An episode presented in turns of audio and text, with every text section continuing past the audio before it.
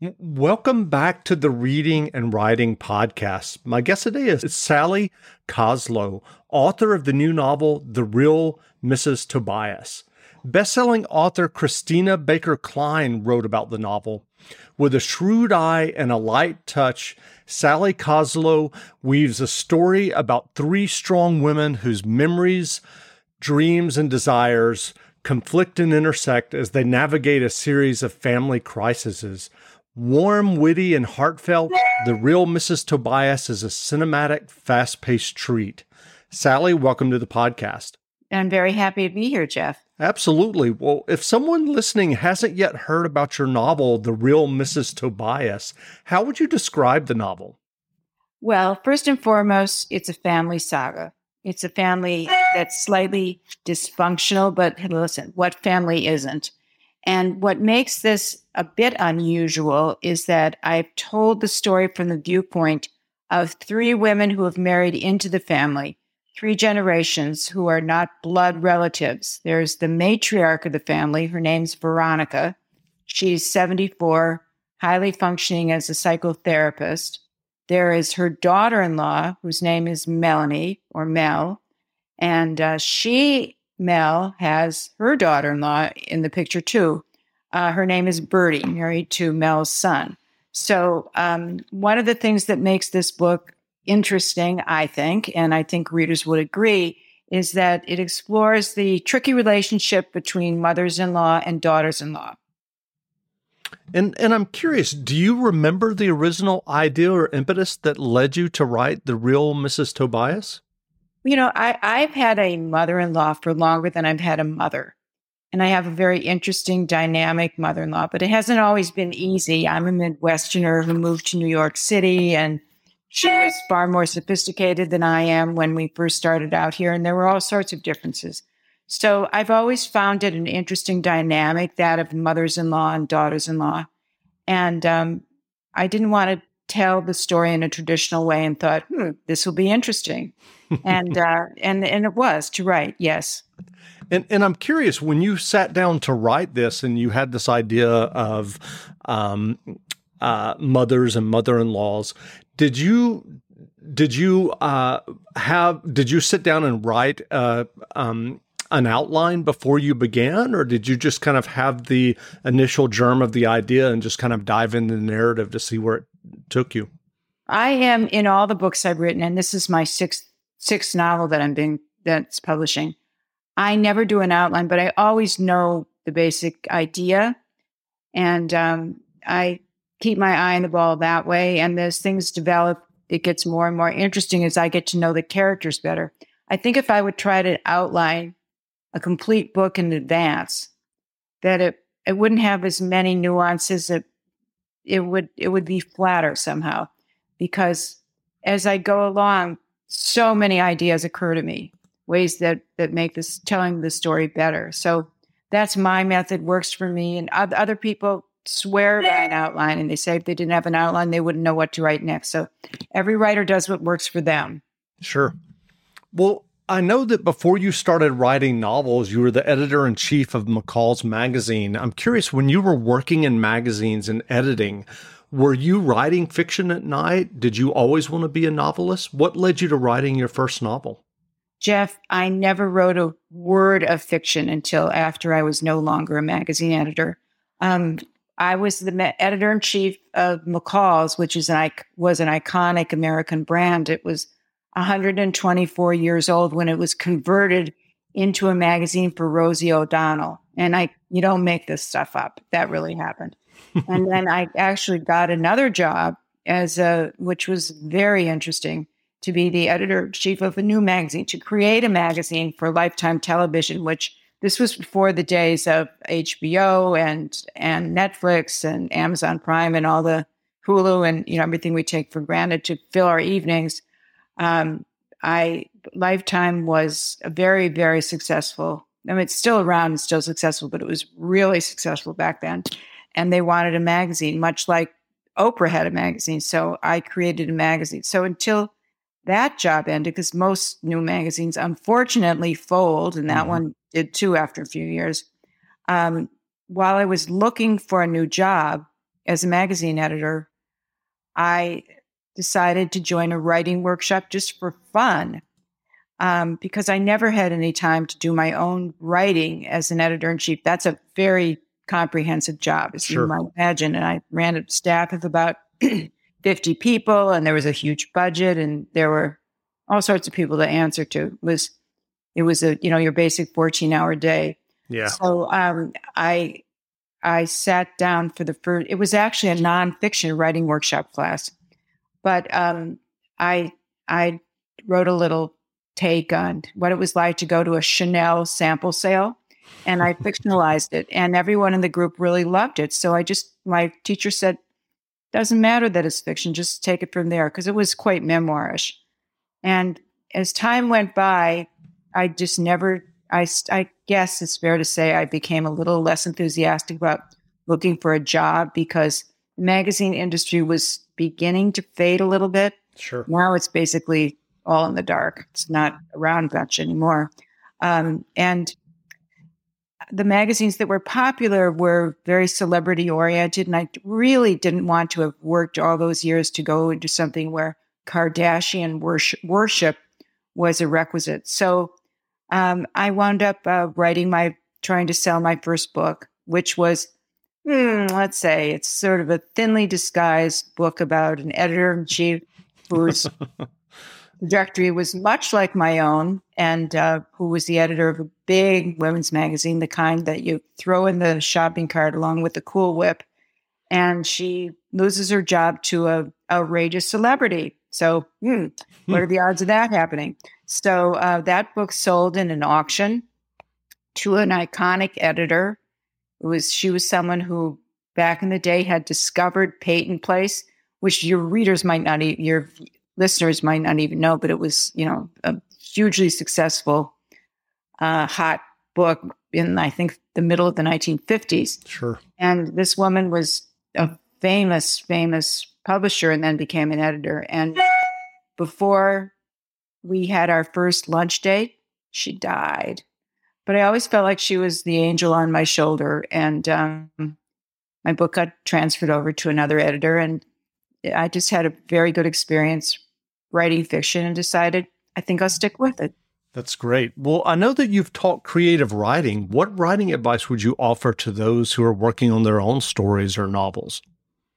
Well, that is a very good question. Um, I, from personal experience, I know that it's wonderful to be in a writing workshop. So I would suggest to any would be writers out there that they find such a workshop and they exist all over the place. You can look at the local college. I used to teach at Sarah Lawrence in their wonderful writing institute and they're comparable. I don't know if they're comparable, but they're writing institutes all over the place. Or you can look online now because of Zoom. People can be in writing workshops that are led by teachers across an ocean, let's say. I have a friend in New York who teaches such a writing workshop, and one of his students is from Barcelona. And she has to be willing to join the class at 11.30 p.m. her time, but she mm-hmm. does it, I guess. So I, I think it's wonderful to be in a writing workshop because what I have found is that even though my colleague writers all might not be really necessarily talented writers, because, you know, we're all learning or maybe at different levels, they might be very good readers. And that's a different skill set to be able to read and critique. And it's really important, I think, for someone to read your work and say, mm, I'm getting a little lost here, or this is really funny, or this isn't clear.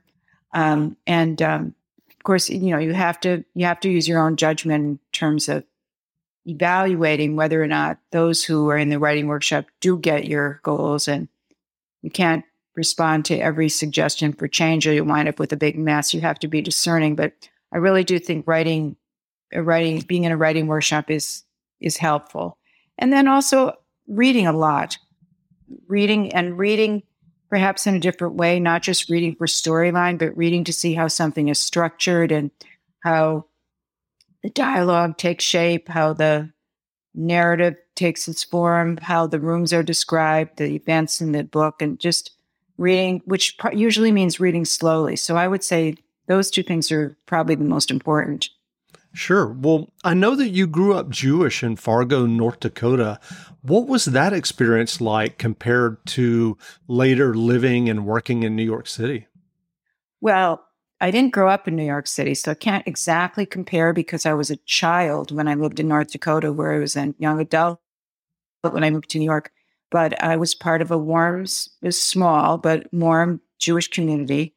Um, but I didn't have the experience that I might have had, let's say, if I lived in Long Island, where all of my friends were Jewish. In fact, hardly any of them were, because there were only about eight kids my age who were Jewish. And I went to, believe it or not, even in Fargo, I went to a very big high school because we had only one high school um, in town until my senior year. We divided into two, but they were still big classes. So um, I look upon those days of my life with a lot of warmth, but I was curious to move to a big city and specifically New York because I wanted the magazine industry, and this is where it is or was. So um, I, I, knew I learned a bit what it was like to be have the experience of being in the minority because when I lived in Fargo, the Jewish community, we were the minority. It's not that way anymore. It's a much more diverse community. Um, it's it's probably three times as big as when I lived there, and it's been welcoming to many many refugees.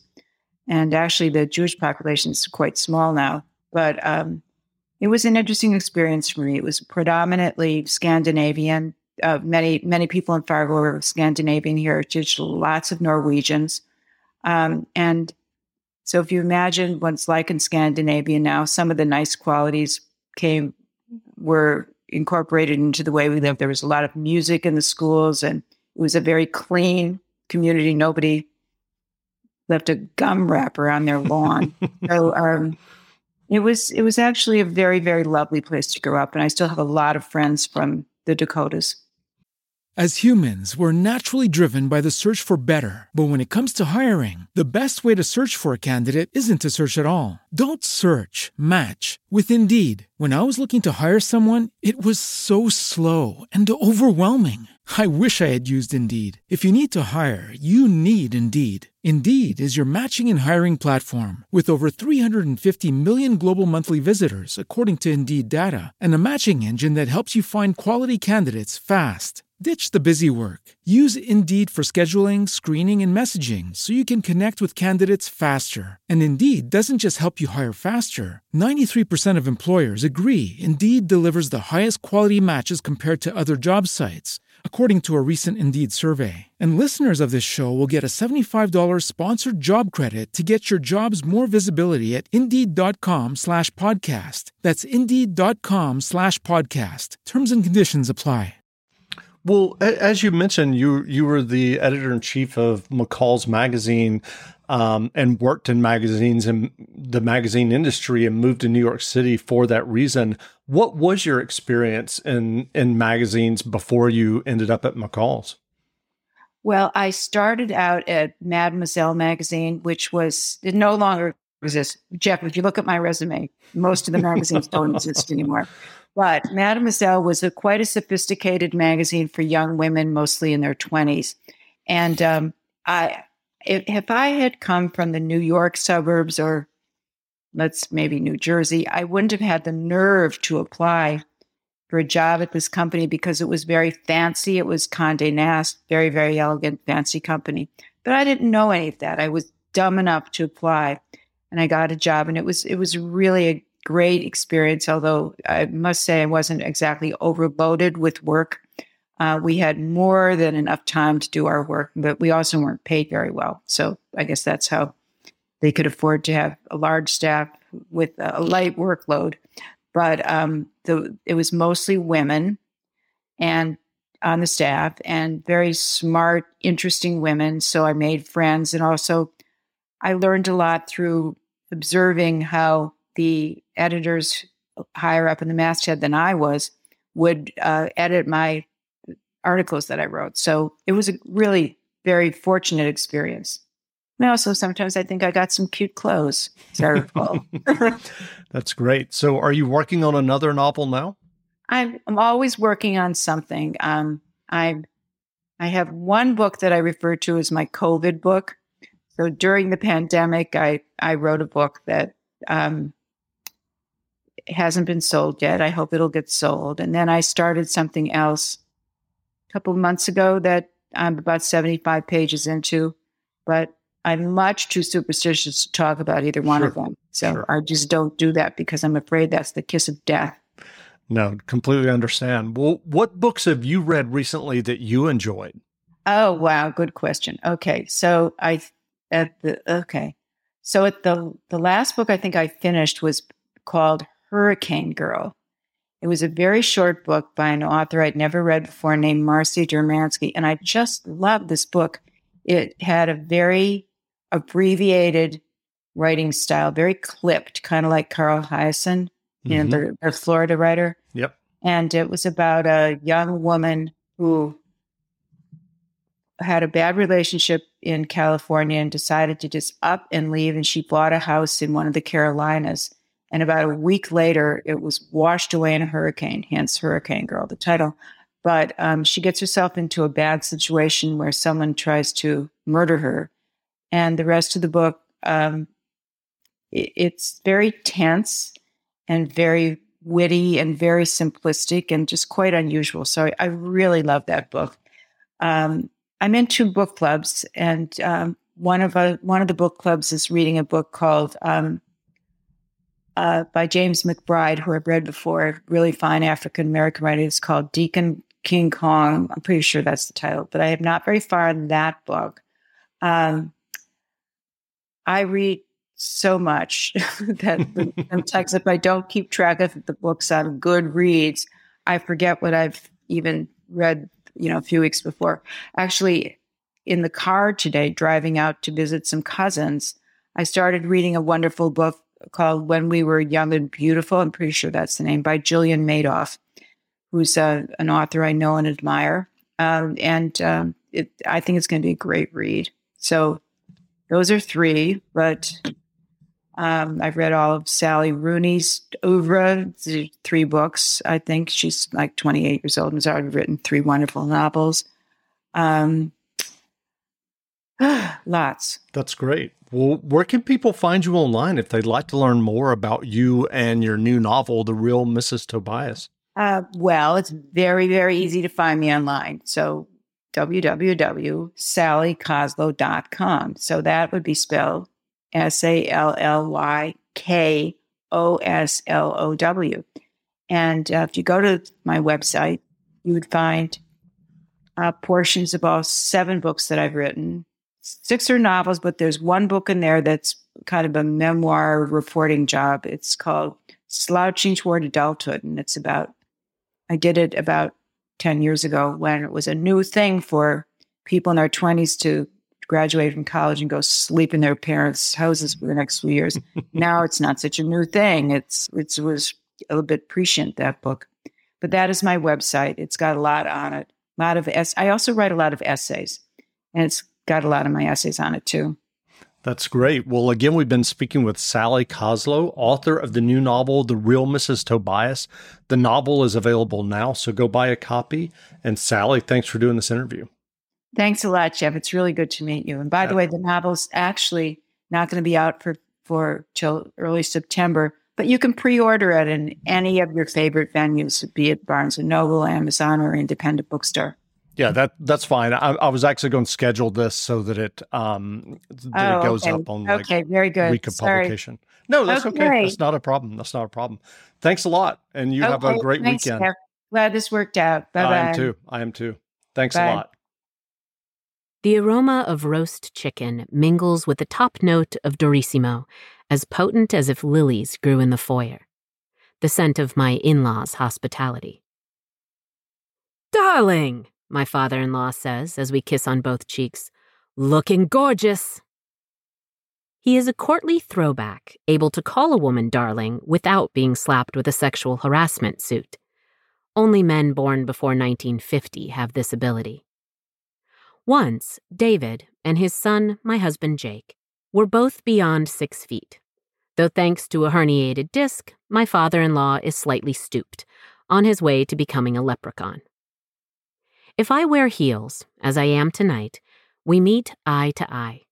His are twinkly, and his headliner of a nose prominent. If David weren't such a natty dresser, he might have walked out of a folk tale by Shalom Aleichem. I adore him, and the sentiment is returned. I have my issues with Veronica, my flinty mother in law. With David, never. Come in, come in, he booms. There are kisses for Jake, too, to whom David says, Your mother is in her cathedral. The kitchen. Are the kids here yet? Jake asks. They texted. They'll be late. David hangs Jake's sport coat, and I toss my denim jacket on a chair. After you say hello to your mother, join your old man for a drink. My father in law and I may have a mutual admiration society, but the invitation is directed only at Jake. We can watch the World Series later. You have to give it to the Red Sox. That team is the rat's pajamas. I follow Jake as he pushes open a swinging door. On the other side, it's 1992, when his parents installed white laminate cabinets. As my husband greets his mother, he says, Loaded for bear? This idiom, which Jake learned at an Adirondacks boys' camp, along with a wicked butterfly stroke and a comprehensive off color vocabulary, is their code speak when he senses that Veronica, his mother, is in a mood. For the record, I'm not angry with your son, she scoffs, just concerned. Who can tell the difference? I can. If a vein throbs above Veronica's left eyelid, she is in the full flower of fury. And there it is. Hello, Mother, I say, these are for you. I offer up a bouquet twice as big as her head cosmos, dahlias, freesia, hydrangeas, ranunculus. Thank you. Veronica's split second wince tells me she'd have preferred chocolates or wine. Her eyes scan my vest and choker. When I last wore this getup, scored at a craft show, she remarked that I looked like an escapee from a Renaissance fair.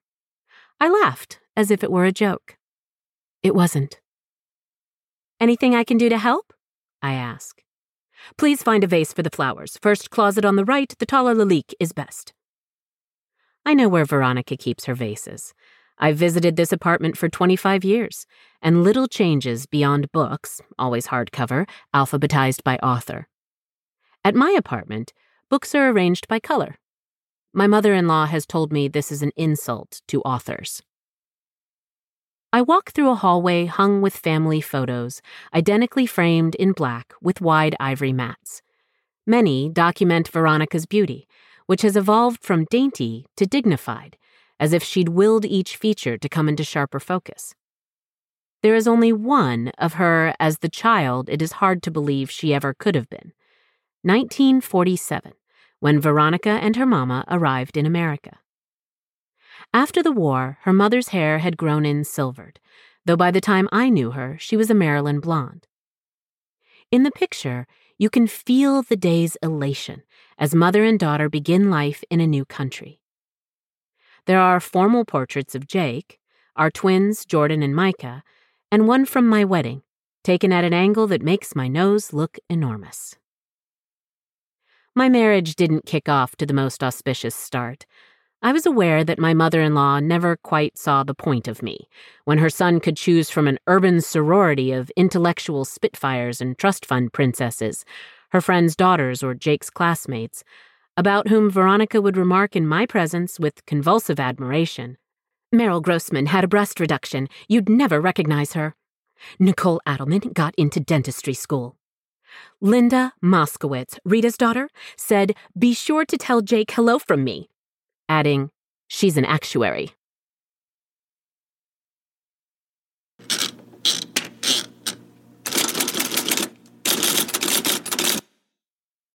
As humans, we're naturally driven by the search for better. But when it comes to hiring, the best way to search for a candidate isn't to search at all. Don't search, match with Indeed. When I was looking to hire someone, it was so slow and overwhelming.